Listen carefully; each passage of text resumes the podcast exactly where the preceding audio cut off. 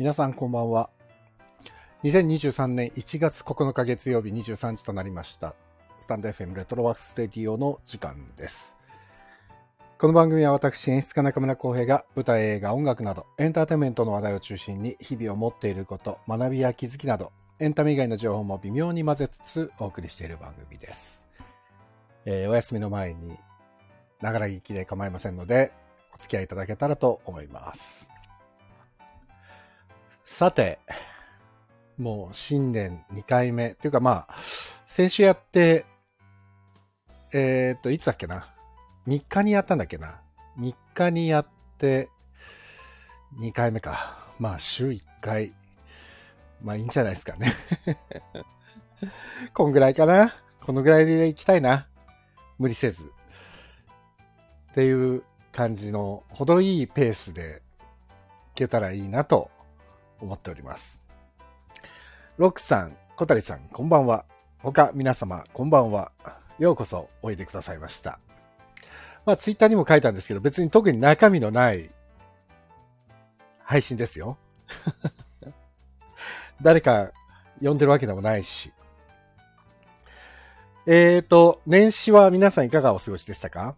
僕はね、えっ、と、自分の実家と、僕は相模原なんですけど、神奈川。だからまあ、東京近郊なんですぐなんですけど、僕、自分の実家と妻の実家に、妻はちょっと地方なので、えー行きまして、で、あのツイッターに、あ、インスタかな？ツイッターか、両方か、に載せたんですけど、あの静岡県の掛川にある花鳥園っていうところに行って、鳥をたくさん見てきました。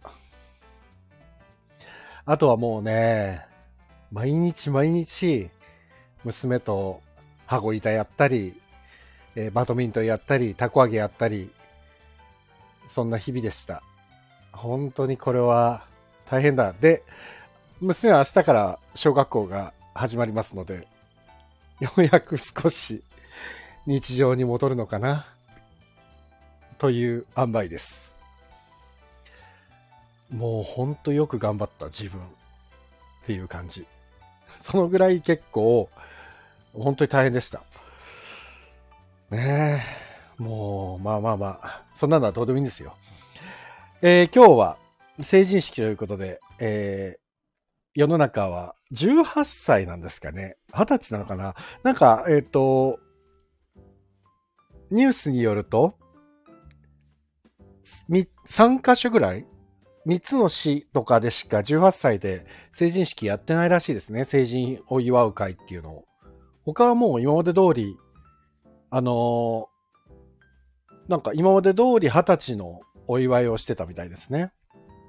これどうなんですかね ?18 歳と20歳と、どう何が、何が何で何がいいんでしょうね？よくわかんないけどね。小谷さんは連休なく仕事してました。うわ。お疲れ様でございます。本当に。ねえ。僕も今週から稽古ですよ。もう少しだけ余裕がある。まあ、余裕はあるのかないのか。NK2 さんこんばんは。ありがとうございます。どうなんだろうな。わからないな。自分が余裕があるのかないのかはちょっとわかんないけど。ま、お、ジダクさんこんばんは。あ、ジダクさんこんばんは。ジダクさんちょっとドラマ何見てるか後で聞きたいな。あ、まだ、もしお時間あったらね、いたら。ねなんか、えっと、だから成人式が18歳 ?20 歳？どっちかわかんない。あの、僕が成人式だったのが、まあ25年くらい前ですけど、26年前か。ああ、もうそんなになるのか。大雪で関東が。もうとんでもない雪の日で、成人式の日が。で、あの、僕の家からその成人の記念式典がある場所が、えっとね、歩いたら、まあ、30分ぐらいかかる場所だったんですよね。成人式をの場所が。それで大雪降っちゃったんで、これやらないのかなと思ったら、どうもね、成人式はやるっぽいっていう話があって、これどうやって行こうかなと思って、もう歩いていくしかないから、ただ、本当にすごい雪で、多分ね、3、4、30センチぐらい積もってたんじゃないかな。あの、都心ですよ、相模原で。稀に見る大雪で、で、うちの近所に国道16号線っていうあの千葉からずっとわーっと伸びてるね、長い幹線道路があって、その国道16号線までまず出て、で、だいぶ歩けばその会場に着くんじゃないかと思って、大雪の中行ったんですよ、スーツとコートで。そしたらね、神奈川中央交通ですよ、神奈中バス。神奈中バスが来て、あ、バス乗れると思って、その16号線でね、バス乗れると思って、やったーと思ったらね、回送だったんですよ。で、わ、回送じゃんと思って。でね、バス停で僕以外にも何人も何人も待ってて、待ってて、で、もうこれは、もうみんなでがっかりして回送だと思って。そしたらね、バス停の前でその回送のバスが止まってくれて、で、乗っていいよって言って運転手さんが開けてくれて、なんて素晴らしいんだと思って、もうみんなでお礼言って、僕と多分どう、あの、同じ成人式に行く人もいれば、おばあちゃんとおじいちゃんもいたんですけど、みんなでその会社のバスに乗せていただいて、で、結局会場の近くのバス停まで連れてってくれて、で、みんなでありがとうございますって行こうとしたら、一人500円出せって言われて、かなちゅうって言っちゃったけど、もう時効だよね。25年も前だから。びっくりしましたね。500円って言われて。え？普通に行ったって200円ちょっとなんですよ。でも500円って言われて。しかもね、手渡手渡しで渡してくれた。あの、料金ボックスじゃなくて手渡しで渡してくれって言われてね。これはやばいんじゃないかと思ったけども、背にお腹は変えられるのと、もうみんな500円。で、500円玉ない人は、お釣りないようにって言われたから、他の人と500円玉持ってる人と1000円でこう、合わせたりなんかしちゃったりして。ねえ、払いましたよ。すごい、すごい状況だったけど、なんかいい人なのか何なのか分かんなかったですけどね、あの運転手さん。まあそんな思い出もありますよ。ね。えー、ロックさん、女の子は振り袖だと大変。本当にね、振り袖でめちゃくちゃ大変そうで。で、今日なんかニュース見てたら、なんか振り袖に北九州の方で、炭牧樹かなんかを知らない間に、振り袖を汚されてた女の子がいたっていうんでね、何人も何人も。本当にかわいそうですよね。なんてことするんだってね。世の中ちょっと、ちょっと世の中、ちょっと良くないんじゃないの？って思いますよね、なんかねみんな心がちょっと疲れているのかな？人の幸せをちょっとこう、妬んでしまうのか、何なんですよね。嫌になっちゃいますね、本当に。ねでもまあ、うん、2023年がちょっとこう明るい方向に行くといいなと思いながらも、なんか、やっぱニュースとか見てるとちょっと憂鬱になりますね。どうしてもね。ほら、まあインフレが今、ね、物価のもののがバーって値段が上がってて、で、まあ、まあ、ロックさんとかね、ジャクさんもそうですけど、よく舞台とか見に行ったりする方にしてみたらね、チケット代もどんどん値段今上がってるじゃないですか。で、劇団四季とハリーポッターも2、3000円ぐらい上がったみたいですね、値段がね。でもこれは、理由はやっぱり、あの、昨今の物価上昇に伴うものらしくて、でも感激で物価上昇に伴うチケット代の値上げっていうのもなかなかちょっと小劇場ではできないことなので、小劇場でそんなことやったら誰も来なくなっちゃいますからね、お客さんがね。ただでさえ今チケット代が上がってるから、ね、昔、あの、僕が演劇を始めた頃、25年ぐらい前は、本田劇場のお芝居がだいたい相場が4000円から5000円だったんですよね。でも今、小劇場でも、本当もっと小さい、えー、100人未満の劇場で4000円とか取ってる劇団が多くなってきてるのは、ちょっとね、いくらなんでも高いんじゃないかなと思っちゃうんですよ。やってる方の。僕からしても。で、ほら、まあ、こう言っちゃなんだけど、まあ、学生演劇で、ちょっと、えー、こう、学校から外に出て、外部で公演を打っていこうっていう若い劇団もそのぐらい取っちゃったりしてて、ちょっとね、価格の設定がおかしなことになってきちゃってて、まあ、僕が学生上がりの頃っていうのはもう1000円とか1200円とかでやっていたので、だからね、うーん、今ちょっと値段が上がりすぎちゃって、お芝居も見にくい、お客さんに気軽にこう来てくださいとも言えないですよね。で、今ほら、日本の場合、ね、前のこの配信でもちょっと話したけど、いいインフレじゃないじゃないですか。悪いインフレでしょ？だから、物価が上がってね、お給料が上がっていけばいいインフレが、緩やかなこうインフレだったらね、こう、給料が上がっていけば、ね、インフレも悪かねえよっていう、まあね、円の価値が下がっちゃうあれですけど、だけど今はね、物価だけが上がって、給料が上がらないっていう、本当に物価が上がってるのは、円安で海外からの輸入品が高いからっていうだけでしょ？だちょっとそれだともうどうにもならないですよ。だから、いかにこの今までの経済政策がうまくいってなかったかっていうのをなんで誰も言わないんですかね。絶対言わないですもんね。今までの責任だよってね。まあ、非を認めたくないんでしょうね。ジダックさんは、私2月にレッチリ行くんです。いいなぁ。が、うわ、高っ、2万円？めっちゃ高いっすね。やっぱそうなんやね。えー、ライブでも2万？ライブで2万って相当ですね。すごくない？ちょっと。ちょっと高すぎるな。まあまあ、海外のアーティストだとね、やっぱり値段上がっちゃうけど、それでも2万はちょっといくらなんでも、高いな。すごいな。まあでも、2月のレッチリって確か、あれですよね、単独公演だから、単独来日公演ですよね、多分ね。東京と大阪か東京と福岡かね、単独ですもんね。いいな、すげえな、よくチケット取れましたね。清水から飛び降り、飛び降りた。まあそうなりますよね。うわぁ、すごいな。ロックさん、海外からオペラとかオーケストラとか呼ぶと円安でメンタも取り出ます。本当にそうなんですね、今ね。いや、円安、すごいな。ナオミンさん、こんばんは。えー、小谷さん、ほんと、焼肉食べ放題4人分ですよ。自宅さん、レッチリ。いやー、そうか、東京、大阪2カ所だけか。まあ、でも、レッチリもね、早いとこ見といた方がいいっすよね。どんどんね、みんな年取ってきちゃったから。そうか、レッチリももう20年ぶりぐらいでしょう。多分、単独でやるんだと。すごいないやー、すごいわ。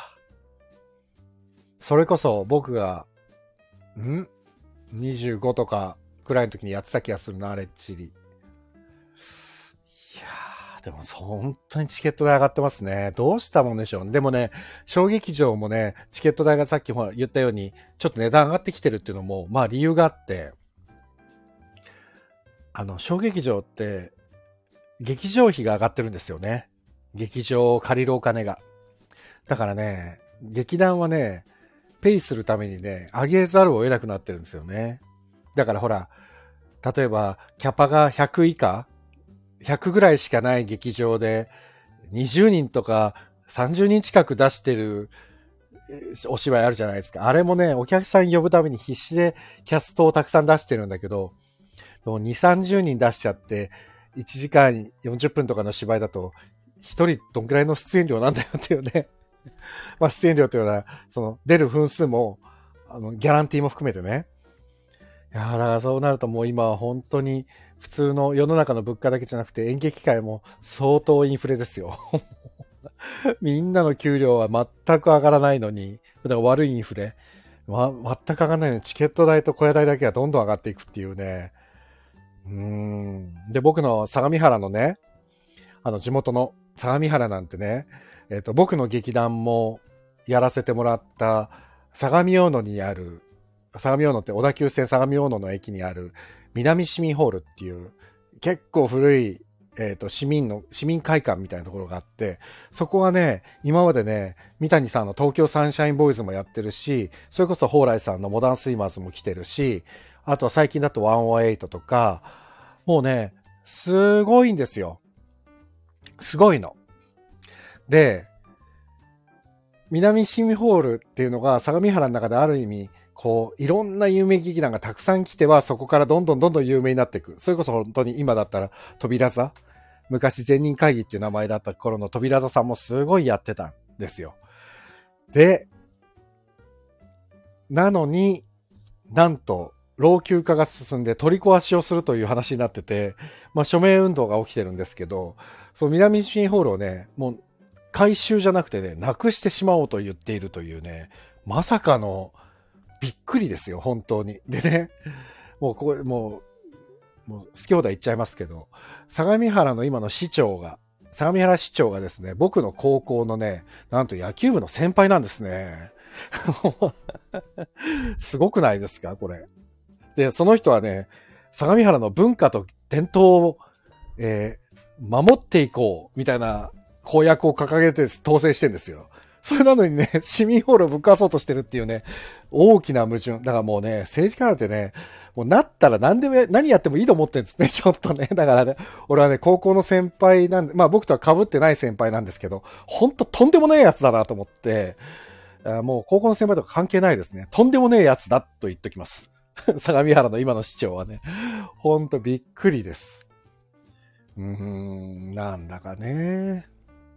いやいや、これでね、あの、文化のこととか言わないで当選してたらね、まあちょっと考えてくださいよって言いたいところなんだけど、文化をこうね、表向きにね、掲げてね、当選した人がそれを、ちゃんと遂行しないっていうところに闇を感じますよね、本当に。うーん。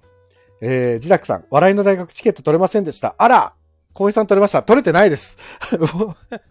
僕も取れてないですよ。でももう取れない。あれはね、無理です。取れない取れない。まあ、いろんな手を使ってと思ってるんですけど、思って、思ってるっていうか思ってたんですけど、なんかそれも良くないなと思って、普通に予約しようとしたらもう取れない。全然取れないですね。7日でしたもんね。一昨日か。無理だね。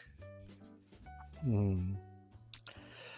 やっぱ三谷さんはね、13人でね、鎌倉殿の13人でね、今まで三谷さんにあまり興味を示してこられなかった方々が、多分、一気に押し寄せてしまって、三谷さんの作品をもっと見たいと思う方が増えちゃったんですね。全然ダメでしたね。電話も繋がらなかったですね。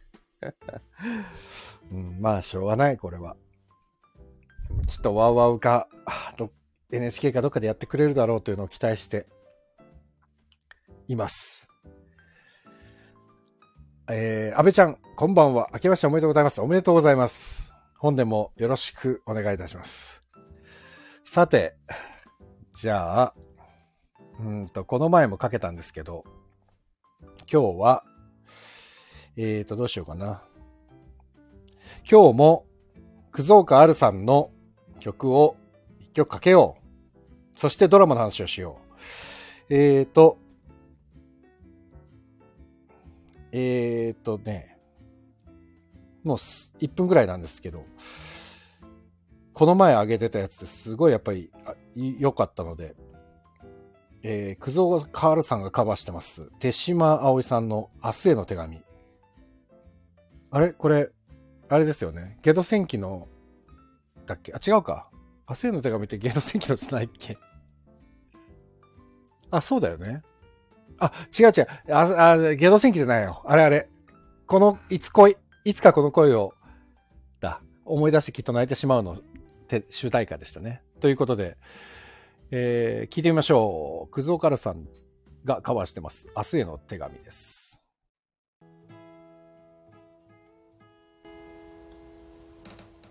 元気でいますか？大事な人はできましたか？いつか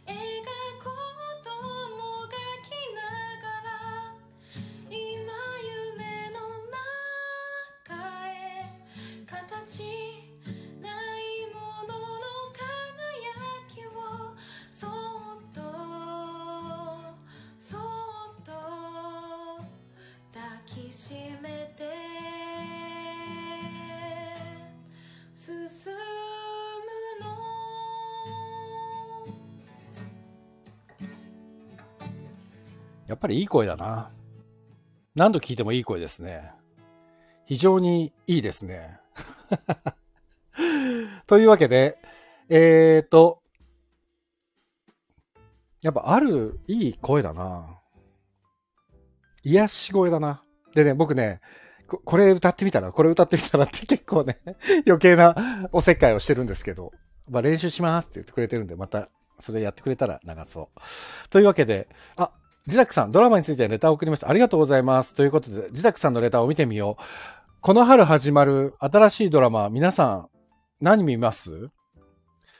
もちろん、あの、どうする家康は、一回目も見たんですけど、まあ、これはね、早川さんとのお楽しみとして撮っとくとして、えっ、ー、と、ジダックさん、6秒間の奇跡、花火師、望月聖太郎の憂鬱かな。これって、あれですよね。まだ始まってないやつですよね。橋爪さん。あ、あ、そうか、高橋一生さんか。どこだっけ？テレ朝？かな？ですよね。えー、っと、ちょっと調べてみよう。えー、ちょっと待ってくださいね。えー、っと。これだ。土曜ナイトドラマ。テレ朝だ。あ、これはちょっと楽しそうだな。雰囲気が良さそうですね。あ、リバーサルオーケストラ僕もすっごい気になってるんですよ。リバーサルオーケストラ。これは、えー、門脇麦さん、田中圭さんのやつ。ですよね。で、100万回言えばよかったは井上真央さんの金曜ドラマ。TBS。あ、データ。星降る夜に。星降る、あ、えっ、と、井上真央佐藤健が100万回言えばよかったですよね。あ、ずれてた。ね、やっぱそうでしょ？で、星降る夜には、あれですよ。吉高さんのやつですよね。でね、星降る夜には石本さんが出るんですよ。ドドロンズの石本さんが。でね、僕もうね、いつだっけな。これ決まった時に、すんげえの決まったやつって教えてもらって、これはまあ僕もマストですね。あ、で、警視庁アウトサイダー、西島秀俊さんどうでした？一回見て離脱なんでなんで？僕ね、撮ってあるんですよ。まだ見てないんだけど。なんで？なんで？どうして？どうして？ダメだった？すごい気になる。あ、脚本が多い静香さんは星降る夜にだよね。すごいよね。大石静香さん久しぶりだな。あ、そういえば今日、さっきね、あの、さんまさんの番組、さんま玉緒のあんたの夢叶えたろうかスペシャルで、あの、なんだっけ、木村拓哉さんの昔のビューティフルライフの特別編みたいのをやってて、すごかったな。贅沢な、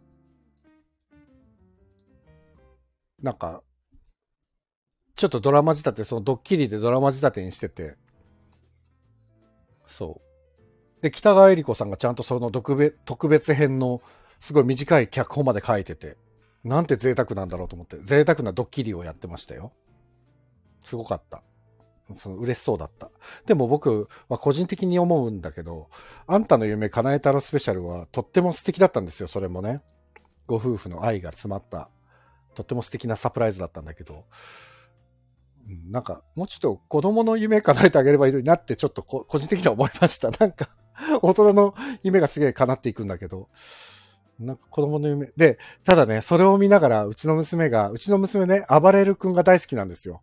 でね、あんたの夢叶えたろかスペシャルに私もね、暴れる君に合わせてほしい。ずっとテレビ見ながら言ってて、暴れる君に手紙を書くっつって、その場でね、暴れる君に手紙書いてました。暴れる君がどんだけ好きなのか。